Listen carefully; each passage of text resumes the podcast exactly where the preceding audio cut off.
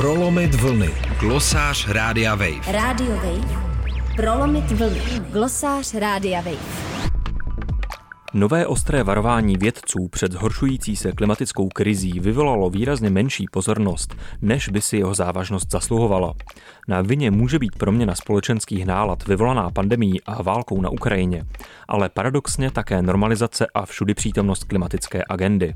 Mezivládní panel pro změnu klimatu IPCC na začátku minulého týdne zveřejnil již šestou rozsálou hodnotící zprávu, zahrnující poznatky o postupu klimatických změn.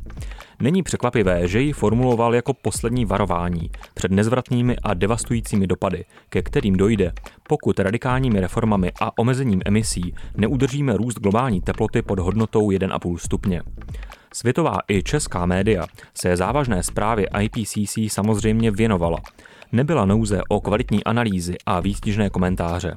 I tak se ale nelze ubránit dojmu, že reakce médií, politiků a veřejnosti zdaleka neodpovídá děsivému obsahu zprávy, a to jak v absolutním měřítku, tak i v relativním srovnání se stavem veřejné debaty před několika lety.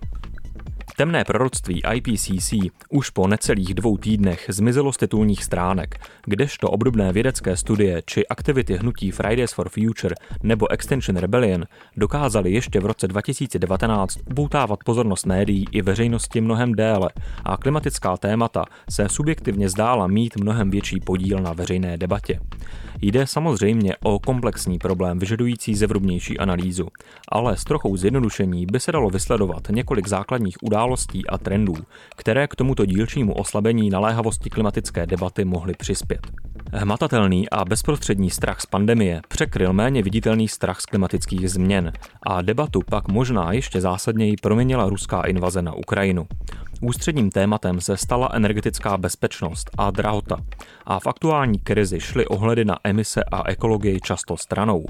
Fosilní lobby samozřejmě využila situace k vyjednávání nejrůznějších úlev a výjimek a příliš důrazní zastánci zelené transformace se stále vystavují riziku nálepky zakuklených fanoušků Kremlu.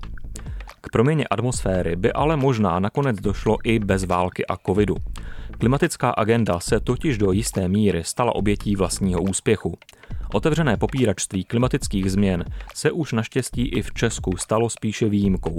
Boj za snižování emisí se normalizoval jako běžná součást politiky a ekonomiky a mnoho lidí tak mohlo snadno propadnout dojmu, že se klimatická krize jaksi v uvozovkách řeší a vše je na dobré cestě.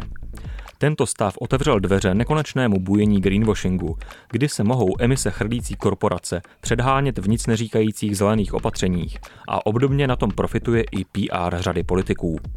Podstatné je hlavně udržovat spokojenou a pasivní iluzi možnosti trvalého zeleného růstu a podrývat tak jakékoliv tlaky na skutečně radikální změnu průmyslu, ekonomiky a životního stylu. Jak ale ukazuje čerstvá zpráva IPCC, mírný pokrok v mezích zákona nás zatím před rozpáleným peklem spasit nedokázal.